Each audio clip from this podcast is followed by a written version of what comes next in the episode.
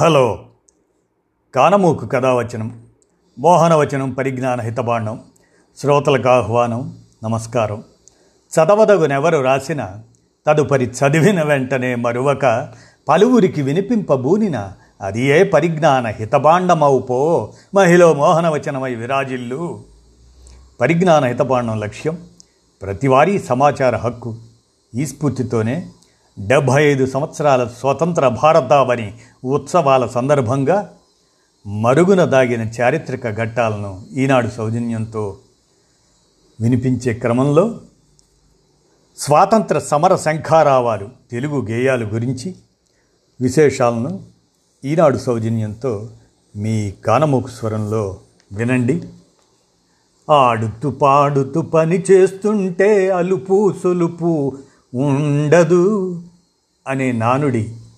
మరి ఆ పని పోరాటమే అయితే ఆ ఆట తిరుగుబాటే అయితే ఆ పాట పద్యం ఎంత స్ఫూర్తి రగిలించాలి ఎంతగా రక్తాన్ని మరిగించాలి ఏ స్థాయిలో ఉత్తేజాన్ని ఇవ్వాలి ఆ బృహత్ కార్యాన్ని అద్భుతంగా నిర్వహించాయి కొన్ని పాటలు.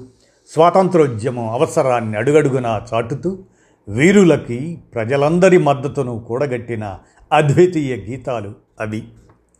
ఈ గేయాలు ఉద్యమ శంఖారావాలు. అది పంతొమ్మిది వందల ఏడవ సంవత్సరం.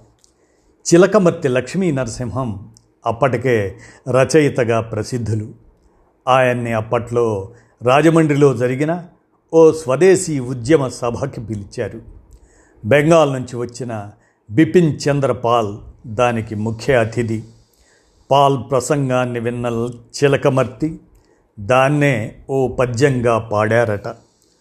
పామరుల్ని అత్తుకునే పోలికతో పాటు అతి తేలికైన పదాలతో నిండి ఉండటంతో అది తెలుగువారందరినీ ఉర్రూతలుగించింది అదే భరతఖండంబు చక్కటి పాడియావు హిందువులు లేగదోడలై ఏడ్చుచుండ తెల్లవారను గడుసరి గొల్లవారు పితుకుతున్నారు మూతులు బిగయబట్టి అనే పద్యం చిలకమర్తి వారి ఆసు కవిత వచ్చిన మూడేళ్ళ తర్వాత గురజాడ అప్పారావు తెలుగు సాహిత్యాన్ని ప్రజాబాట పట్టించే పనిలో పడ్డారు. కష్టమైన ఛందస్సులకి బదులు ముత్యాల సరాలనే చిట్టి మిఠాయిల్లాంటి ఛందస్సుని రూపొందించారు. దాని సాయంతో సామాన్య భాషలో చక్కటి కవితలల్లారు. అందులో తొలి ప్రాచుర్యం అందుకుంది. దేశభక్తి పేరుతో రాసిన కవిత.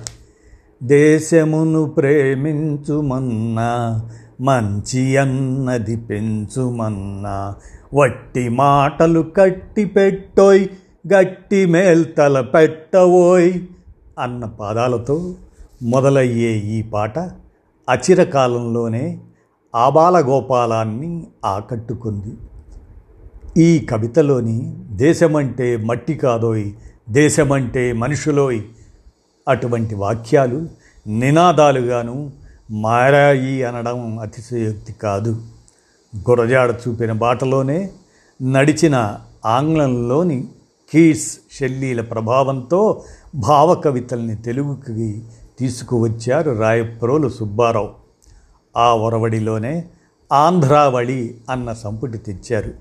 జాతీయతతో కూడిన గీతాలు నిండిన ఈ సంకలనంలో జన్మభూమి శీర్షికతో వచ్చిన ఏ దేశమేగినా ఎందుకాలిడినా ఏ పీఠమెక్కినా ఎవ్వరేమనినా పొగడరా నీ తల్లి భూమి భారతిని నిలుపరా నీ జాతి నిండు గౌరవం అన్న కవిత విని ఉప్పొంగని హృదయం లేదంటారు అప్పట్లో.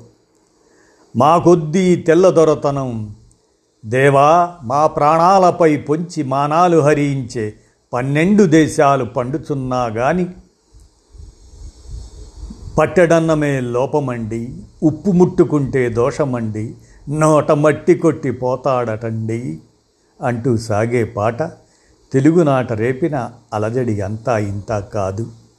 ఈ పాట పాడినందుకు ఎన్నోసార్లు అరెస్ట్ అయ్యారు గేయకర్త గరిమెళ్ళ సత్యనారాయణ.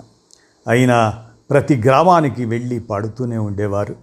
స్వాతంత్రోద్యమానికి తెలుగునాట వెన్నుదన్నుగా నిలిచిన ఈ పాట నూట అరవై పాదాలతో ప్రపంచంలోని అతి పెద్ద గేయాల్లో ఒకటిగా చిరస్థాయిగా నిలిచిపోయింది. పంతొమ్మిది వందల ముప్పైలో ఉప్పు సత్యాగ్రహానికి పిలుపునిచ్చారు గాంధీజీ. అహింసా మార్గంలో చేపట్టిన ఆ ఉద్యమం సమయంలో బ్రిటిష్ వాళ్ళు చూపిన హింసా ప్రవృత్తి ప్రపంచాన్నే నిశ్చేష్టపరిచింది. అయినా సరే ఆ ఉద్యమంలో పాల్గొన్న తెలుగు శాంతి వీరుల కోసం కవిరాజు త్రిపురనేని రామస్వామి ఓ గేయం రాశారు. వీరగంధం తెచ్చినారము వీరుడెవ్వడు తెల్పుడి. పూసిపోదుము మెడను వైతుము పూలదండలు భక్తితో అని మొదలయ్యే ఈ కవిత ఆంధ్రజాతి ప్రాభవాన్ని గుర్తు చేస్తూ తెలుగు బావుట కన్నా చెదరగా కొండ వీటను నెగిరినప్పుడు తెలుగువారల కత్తి దెబ్బలు గండి కోటను కాచినప్పుడు అంటూ సాగి తెలుగు యోధులకు అప్పట్లో ఎంతో స్ఫూర్తినిచ్చింది. తెలుగు భావ కవితల్ని ప్రపంచ స్థాయికి తీసుకెళ్ళిన దేవులపల్లి కృష్ణశాస్త్రి పంతొమ్మిది వందల ముప్పై మూడులో కాకినాడ పిఆర్ కాలేజీలో పనిచేస్తుండగా తన విద్యార్థులు పాడుకోవటం కోసం ఓ పాట రాశారు.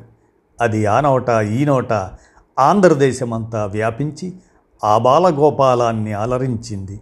అదే జయ జయ జయ జయ ప్రియ భారత జనయిత్రి దివ్యదాత్రి. జయ జయ జయ జయ శత సహస్ర నరనారీ హృదయ నేత్రి అన్న పాట. ఇది తెలుగు జాతి వందే మాతరం అన్నారు కొందరు. కాదు కాదు జనగణమన ఇదే అన్నారు ఇంకొందరు. అందుకేనేమో పంతొమ్మిది వందల నలభై ఏడు ఆగస్టు పదిహేనున మనకు స్వాతంత్రం సిద్ధించిన ఉషోదయాన మద్రాస్ ఆకాశవాణిలో ఈ పాటను వినిపించారు. ఈ విధంగా స్వాతంత్ర సమర శంఖారావాలు తెలుగు గేయాలు తెలుగు నాట ఆ విశేషాలను ఈనాడు సౌజన్యంతో మీ కానమోకు కథ వచ్చిన శ్రోతలకు కానమోకు స్వరాన్ని వినిపించాను. విన్నారుగా? ధన్యవాదాలు.